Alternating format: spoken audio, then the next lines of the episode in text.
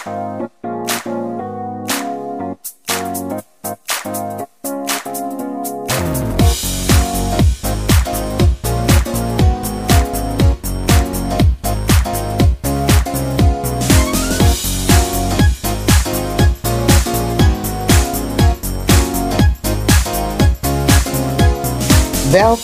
bij de tweede editie van Life is a Journey, Your Turning Point podcast.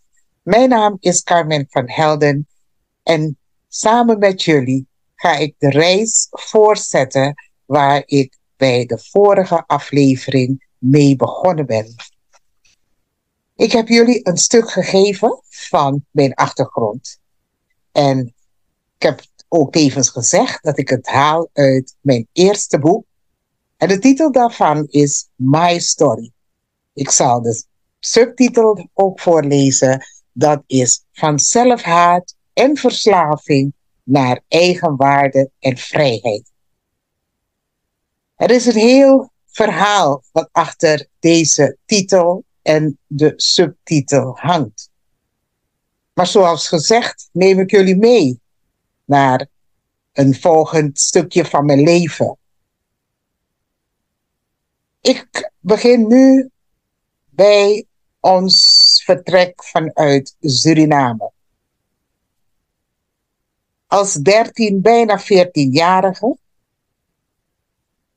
werd ik samen met mijn broers, enkele broers, Orlando, Bert, die namen zullen jullie vast gehoord hebben bij de vorige editie. Enkele nichtjes en neefjes, samen met mijn moeder, overgehaald naar Nederland. Ik had inmiddels twee zussen in Nederland wonen, Trace en Albertine. En spijtig genoeg zijn ook zij niet meer onder ons. Ze lieten ons overkomen met de boot. Het was een onvergetelijke ervaring. We zouden twee à drie weken zouden we het overdoen voordat we in Nederland aankwamen. Gelukkig duurde de reis korter. Totaal was het dertien dagen op de zee. Maar het waren dertien dagen die zo gevarieerd waren. Van heel leuk naar doodsangsten. Want ik kan me herinneren dat er een dag was dat het zo onrustig was dat we onze reddingsvesten moesten aandoen. En iedereen moest naar boven, want we wisten niet of we het zouden halen. Zo heftig was het. De golven waren zo hoog. En mijn broer Orlando was ziek, zo ziek, dat hij niet op zijn benen kon staan. En dan, wat doe je dan? Laat je hem alleen in het beneden, in het kajuit, of ga je met z'n allen samen zitten en bidden, hopen dat het goed gaat. Als kind neem je niet de beslissing. Maar mijn moeder mijn moeder nam de beslissing. Ze gaf allemaal.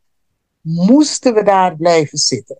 Met de boodschap, als we omkomen, dan gaan we met z'n allen om. Maar Orlando blijft niet alleen achter. Nou, wij bleven daar en gelukkig, mijn moeder was een gelovige vrouw. Dus wat deed ze? Ze bad. En wij als kinderen, ja, we zaten daar maar bang te wezen. Maar wat een genade. Dat je dan samen mag staan als gezin. En dat je dan inderdaad ziet dat uiteindelijk we goed zijn aangekomen na bijna 14 dagen op de zee geweest te zijn. Het was een bijzondere ervaring om in Nederland te zijn. En zeker als je de voorstelling probeert te maken aan de hand van de informatie wat je krijgt, ook als kind, dat Nederland straten had van goud.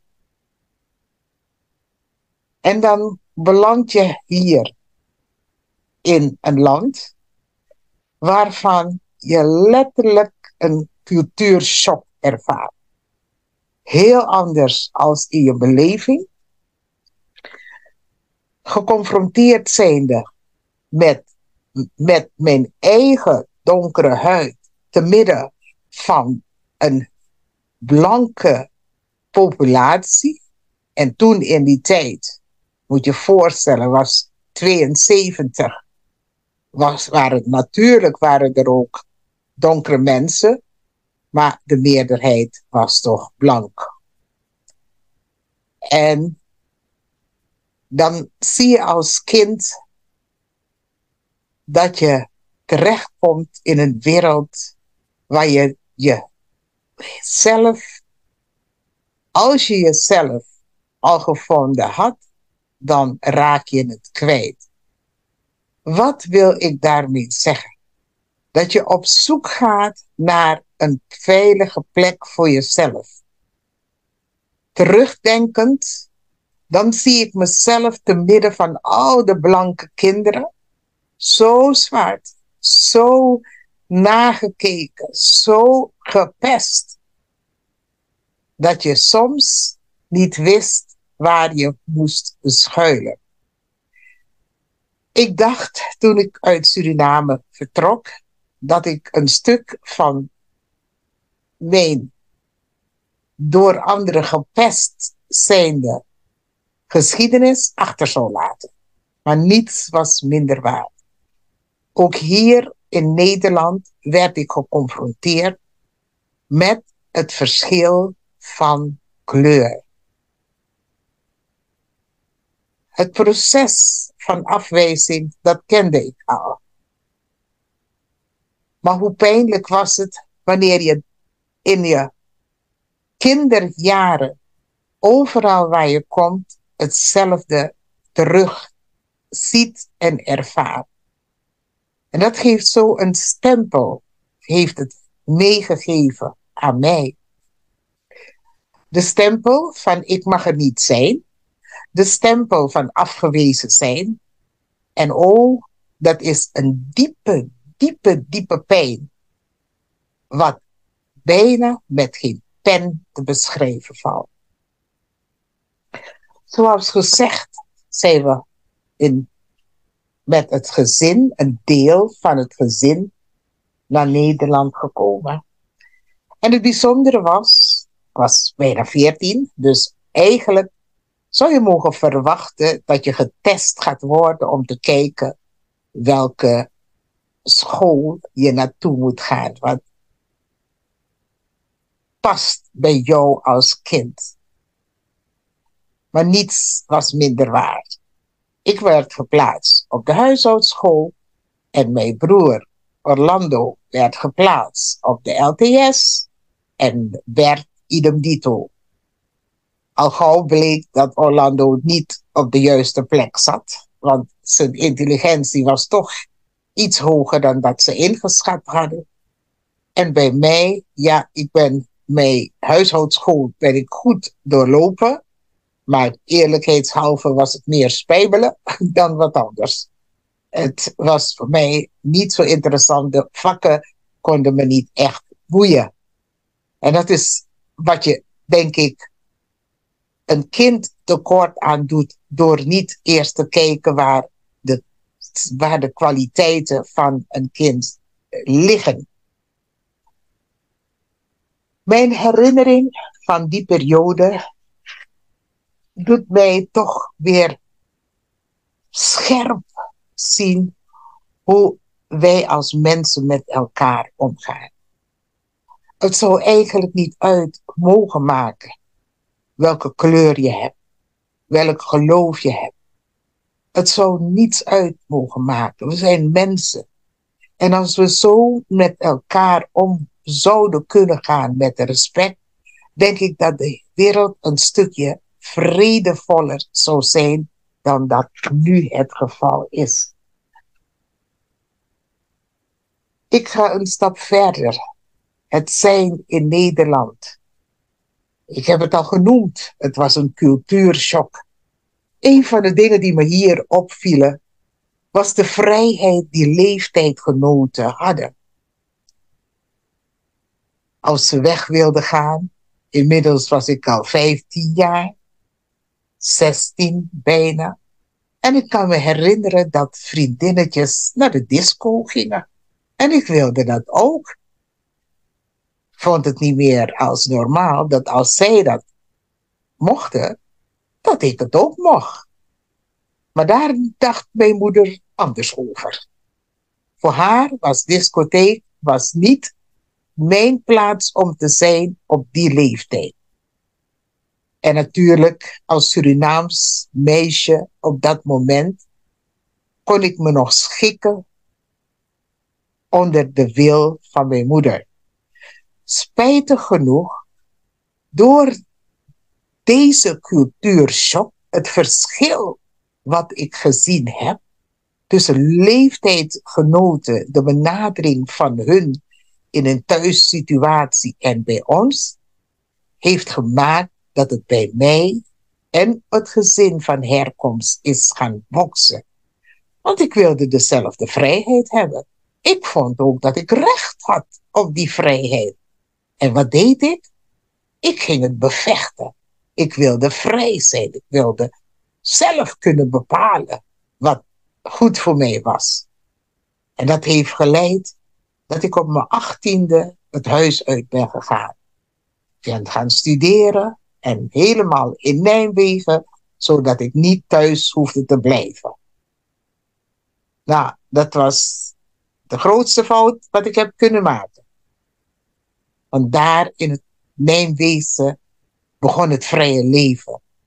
Alle grenzen wat ik thuis had, en grenzen geven ook veiligheid, maar dat kon ik op dat moment niet zien. Alle vrijheid heb ik daar ten volle benut met alle gevolgen van dien. Want ik was een opleiding begonnen, verpleegster, om verpleging te studeren. Maar ik moet zeggen, van studeren was er amper sprake. Het was feesten of feesten en feesten. Het was drinken en softdrugs en noem het maar op. Experimenteren in van alles. Vrijheid waar ik geen raad mee wist uiteindelijk, juist doordat ik geen tijd nam om te studeren, heeft het mij gekost dat ik weg moest gaan. Het was een in-service opleiding. En het feit dat ik inderdaad niet voldeed, niet de cijfers behaalde om over te kunnen, heeft gemaakt dat ik moest gaan. Pijnlijke ervaring was het. Waarom? Omdat ik daar natuurlijk inmiddels vriendschap had gesloten met verschillende jongeren. Goed, ik ging weer een korte tijd terug naar huis. Maar het ging vanaf dat moment ging het eigenlijk bergafwaarts. Ik begon een stapje verder te gaan. Het experimenteren met softdrugs, dat was niet meer voldoende. Dus dat ging verder naar harddrugs, naar heroïnegebruik. In het begin leek het net of als ik nog een vrije keus had, wanneer ik wel of niet zou gaan roken. Maar dat was maar een korte tijd. Want ik raakte verslaafd aan heroïne. En wat gebeurde er dan? We woonden toen in Sandam, in het noorden van Nederland. En ik pakte samen met een voormalige vriendinnetje. We gingen naar Amsterdam. Want we wilden meer hebben. Ik wilde meer. Ik was inmiddels afhankelijk geworden daarvan. En dan verloopt mijn leven dat het van kwaad tot erger ging. Ik ging daar eerst met geld. Op een gegeven moment heb ik geen geld meer.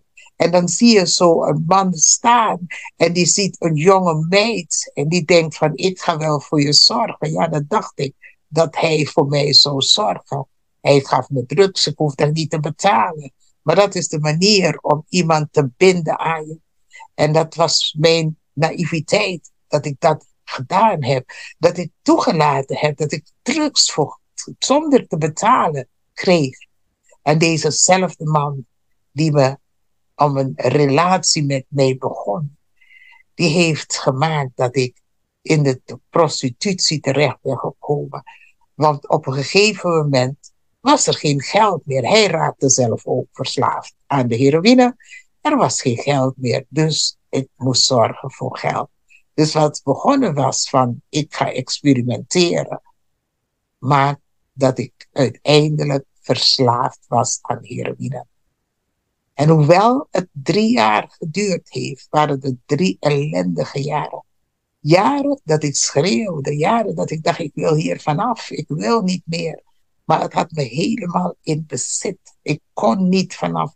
Op allerlei methadon ben ik gaan gebruiken. Ik ben Kentucky. Allerlei manieren heb ik getracht om te stoppen met heroïne. En wat ben ik dankbaar dat ik een geschiedenis heb waarvan ik geleerd heb dat er een God bestaat. Ik had er geen eigen ervaring mee, maar ik ben wel meegegaan met mijn moeder naar de kerk. Ik heb die verhalen gehoord. En ik heb mijn moeder, die er nou niet meer is, maar altijd was ze een biddende vrouw. Ze bad voor haar kinderen, voor haar kleinkinderen, altijd. En in die periode, dat ik zo hoog, zo verschrikkelijk gebonden was en verlangde om weer een normaal leven te leiden, bracht het mij terug naar hetgeen wat ik vroeger geleerd heb over God, geleerd had over God. En wat mijn moeder mij gezegd had. En bovenal wist ik dat mijn moeder nog steeds voor haar kinderen bad. En er was een dag dat ik mijn vriend, toenmalige vriend, die was niet alleen maar een junkie geworden, zelf verslaafd geworden aan heroïne, maar hij was ook nog in de kring beland dat ze gaan, zijn gaan stelen. En dat heeft gemaakt dat hij gearresteerd werd. Zijn arrestatie was de redding van mij. Waarom zeg ik dat? Het was voor mij dat doordat hij gearresteerd was, dat ik tot God kon zoeken en roepen en hem ook gezegd heb, als u die God bent waar ik van gehoord heb, mijn hele leven van gehoord heb, bewijs uzelf. Bewijs dan dat u daadwerkelijk God zijt. En lieve luisteraars, God heeft zichzelf bewezen. God heeft mij zodanig in een periode gebracht dat ik niet anders kon dan Hem gaan zoeken. Als ik terugdenk aan die periode, het begon dat ik een engel zag in de kamer waar ik toen verbleef. Dat was de eerste teken. Daarna kon ik mijn ogen niet dichtmaken. Want het moment dat ik wilde gaan slapen, dan zag ik allerlei visioenen. En geloof me, het waren niet visioenen waarvan je dacht van, oh wat leuk, daar zou ik willen blijven. Nee, er waren beangstigende visioenen, waarin ik zag dat er twee mensen om mijn leven vochten. De ene had een donkere hand, de ander had een lichte hand. En ik was in het midden en ik zag het gevecht en het gevecht en het gevecht. Doodsangst heb ik toen gehad. Maar dat heeft gemaakt dat ik daadwerkelijk serieus ben gaan zoeken naar God. En ik kan me herinneren dat er een dag was en ik stond en ik dacht van ik moet naar de kerk, ik moet naar de kerk. Ik ga mama bellen.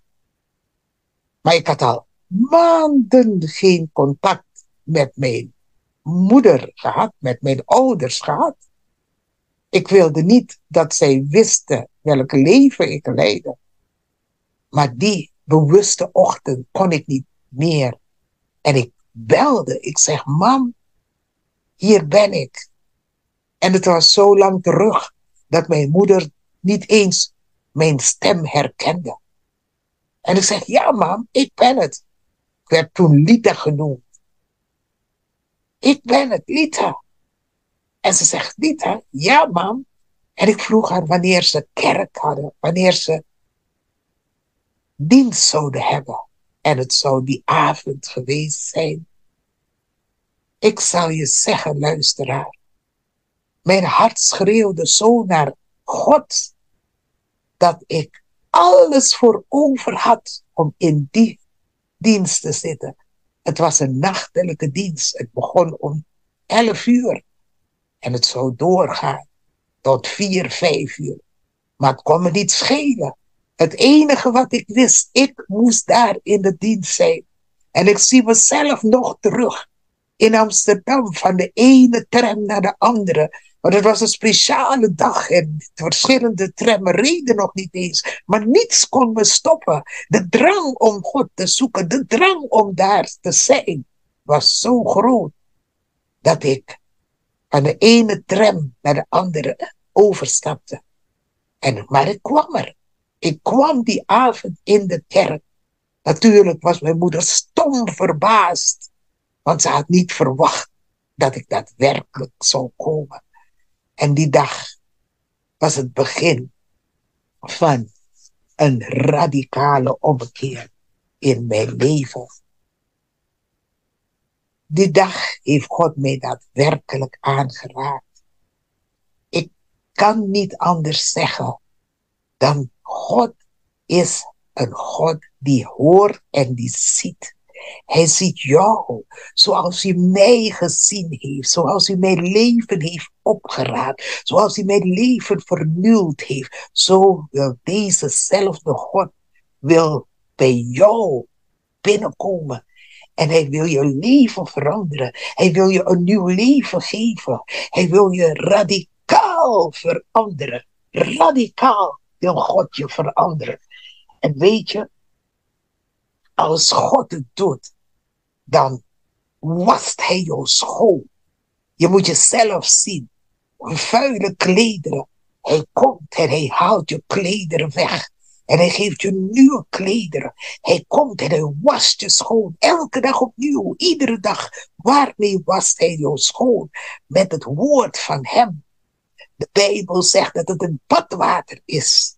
Dus je moet jezelf zien dat als je geen christen bent en je wordt een christen, dan neemt God jou en hij begint stap voor stap met jou. Gaat die proces van verandering aan. Je wordt gewassen telkens als je het woord leest of hoort. Dan word je verwassen. Je hart wordt schoongewassen. Dingen wat je vroeger als normaal zag. Stelen, liegen, bedriegen. Dat ga je achterwege laten. Waarom? Omdat je een nieuwe schepping gaat worden. Je gaat oud gedrag gaan je laten. En je gaat nieuw gedrag aanleren. Dingen wat je gewend was te denken, te spreken. Soms misschien dat je gewend bent geweest om te vloeken. Je gaat zelf voelen dat de, degene die in jou komt wonen, dat is de geest van God. Die gaat jou zo helpen, waardoor je ook dat gaat laten. Je leven wordt getransformeerd. Wanneer je God in je leven mag accepteren. Ja, mag, want hij is een gentleman die, niet binnen zal komen zonder dat je hem toelaat. Maar hij wil bij jou zijn. Hij wil jou een ander leven geven. Het maakt niet uit voor welke moeilijke periode van het je gaat in je leven. Het maakt niet uit. Is het een verslaving? Is het een ziekte? Is het een relatieprobleem? Een huwelijksprobleem? Problemen met je kinderen? Problemen met je psyche? Het maakt niet uit welke noemer er ook is. De God die mij gered heeft, wil ook jou uit de situatie halen. Hij ziet jou. Hij is een God die alles ziet. Waar je ook bent van het leven, hij ziet jou, hij kent je bij je naam. Ja, nogmaals zal ik het zeggen. Hij kent jou bij de naam. Ieder haar van je hoofd is hem bekend. Zo wil ik jou bemoedigen. Ik wil jou bemoedigen, want dat is het doel van deze Om jou, jij die geen hoop meer hebt, jij die in een situatie van verslagenheid ligt en denkt van ik ben gebonden, wellicht dat je misschien nu nog een prostituut bent en ook werkt als dusdanig.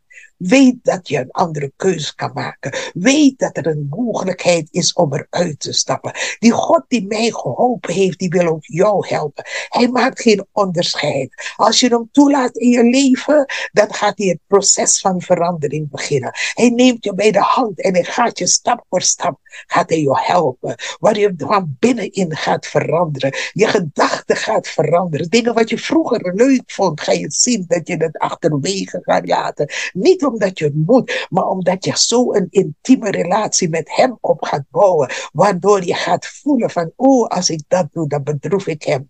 En omdat je, als je van iemand houdt, dan wil je erbij degene geen pijn doen. En zo is het ook. Wanneer je je hart aan Christus geeft. Wanneer je misschien, als jij teruggevallen bent, dat je ooit je hart aan Christus had gegeven. Maar dat je teruggevallen bent in oude patronen, oude gedachten, oude dingen van handelingen. God wacht op jou. Hij wil binnenkomen en hij wil, alles nieuw maken. God is een God die ons een kans, een herkansing geeft. Mensen schrijven ons af, maar God wil ons opnieuw oprapen. Hoe we ook gevallen zijn, hij wil ons schoonwassen. Hij is daar, hij strekt zijn hand nu ook uit naar jou. Ja, jij die naar mij luistert. Dat is het antwoord wat ik jou ook vandaag wil geven. Het maakt niet uit als het ziekte is. Dan is hij die, wil hij die heelmeester voor jou zijn. Degene die jou genezen wil. Heb je hoop nodig? Hij wil je hoopgever zijn. Heb je verlossing nodig van een of andere verslaving. Hij wil jou helpen. Hij wil jou de overwinning geven. Hij wil in jouw leven komen. En als hij jou in jou woont, dan ga je stap voor stap met hem door al de processen heen. En het feit dat je niet alleen bent, dat maakt dat het jou gaat versterken. Waardoor je daadwerkelijk gaat zien van dit is het oude leven. Ik leg het af en ik ga mijn nieuwe leven ga ik inwandelen. De pad van het nieuwe leven ga ik samen met Christus stap voor stap zetten. En ik weet dat ik samen met hem dit alles ga overwinnen. Het is een heel proces. Ik kan je niet beloven dat als je nu samen deze nieuwe weg met God opslaat, dat het allemaal ineens goed zal worden. Nee, zo werkt het niet. Maar weet dat je niet alleen bent. Weet dat als je volhoudt en je oren te, liggen, te, te luisteren ligt bij hem, dan zal hij je nemen en hij zal tot je spreken. En hij zal je leiden. Hij zal zeggen, kom mijn kind, hier ben ik, kom, laten we samen deze reis verder zetten. En je gaat ervaren dat de vrede zo in je hart komt. Vrede, vrede, wat je nog nooit heb gevoeld. Vrede die je zoveel rust zou geven. Dat je leven die misschien gehaast was in alles. Van de ene moment hoorde je naar het andere. Je kon het niet meer bijbenen. Zoveel dingen kwamen op je af. Dat het je soms mentaal zelf last van had. Maar God wil komen. God komen. De verlosser wil komen. Hij die jou genezen wil, is staat bij de deur van je hart. Vandaag wil ik jou uitnodigen. Vandaag wil ik je zeggen, ook al ben je teruggevallen, teruggevallen naar je oud leven, weet dat de armen van de Vader openstaan voor jou. Dat je terug mag komen. Hij pakt je bij de hand en hij gaat stap voor stap gaat hij met jou. Hij zal je opnieuw schoonwassen. Hij zal je een nieuw kleed aandoen. Hij zal je een ring, een verbond van liefde. Zonder begin en zonder eind zal hij doen. Hij zal het jou geven, want hij houdt van je. Hij houdt van je en hij wil degene zijn die jou gaat vormen en helemaal transformeren ik nodig je uit vandaag om je hart wijd open te zetten. En hem toe te laten. Nodig hem uit. Ook al ken je hem niet, hij kent je wel. Hij is jouw schepper. Hij is jouw maker. Hij heeft gezorgd dat je in de schoot van je moeder bent terechtgekomen. En hij weet ook wat zijn gedachten over jou zijn. Het zijn goede gedachten. Zijn plannen met jou zijn goede plannen. Als je me een kans geeft. Als je hem toe wilt laten in je leven. In de situatie waar je misschien pijn hebt. Waar je afgewezen bent geworden. Waar je vernederd bent geworden. Waar misbruik, lichamelijk. Misbruik op verschillende terreinen. Maar God wil binnenkomen.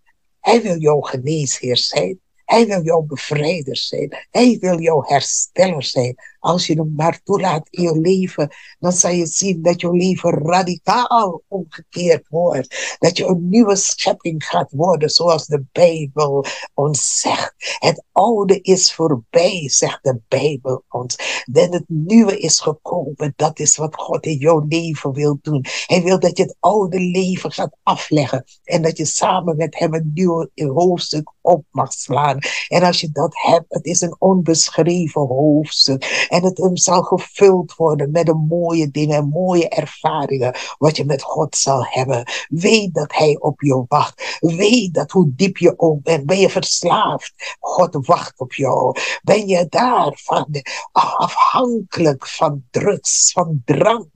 Weet dat er, als je die hand wat uitgestrekt is naar jou toe, als je die hand aanpakt, dan ga je eruit komen. Je komt eruit, je komt eruit. Hij laat jou niet alleen. Als je zijn naam aanroept, komt hij. Je hoeft alleen maar te zeggen, Jezus, help. Jezus, help. En hij is daar om je bij de hand te nemen. Om de weg te leiden uit die levens, wellicht zelf levensbedreigende situatie. Misschien dat je mishandeld wordt. God is bij machten. Hij is in staat om je eruit te halen. Roep hem aan. Zeg hem, vertel hem wat er op jouw hart ligt. En hij is een God die alles hoort en alles ziet. En hij wil jou helpen. Dat is ook de reden dat wij komen met deze podcast. Your Turning Point channel. Your Turning, turning Point podcast. Dat is om een, die te laten weten dat het mogelijk is om een omkeer te maken. Dat jouw leven radicaal gaat veranderen. Van verslagenheid, van drugs, van prostitutie. Naar een leven vol van vrede, vreugde en blijdschap. Omdat je jouw redder gaat vinden. En hij jouw leven gaat leiden. Een heel nieuw bestaan gaat geven. Ik wil je vandaag zeggen. Als je die Jezus waarover ik het nu heb, niet kent. Hij kent je. En hij nodigt je uit om daarin te komen. Het enige wat je hoeft te doen is je hart open te stellen en te zeggen, Jezus, komt u bij me.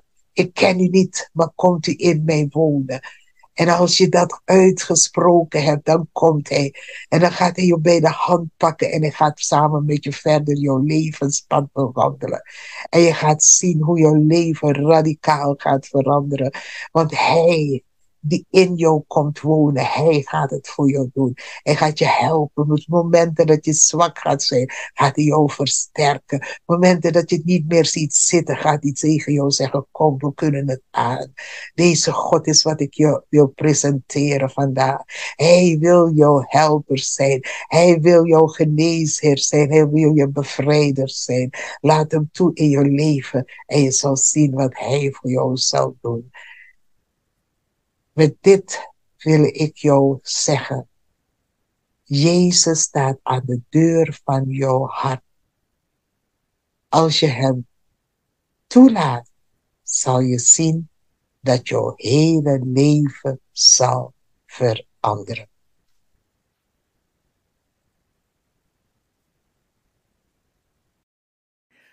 Aan het eind gekomen van deze editie van de podcast wil ik jullie hartelijk dank zeggen voor jullie aanwezigheid, voor het beluisteren daarvan. En als laatst wil ik nog zeggen dat mijn boeken te verkrijgen zijn bij Amazon. Als je een vraag hebt, schroom niet om mij te benaderen. Ga naar Facebook, tik mijn naam in en stuur een bericht naar mij toe. Tot de volgende keer.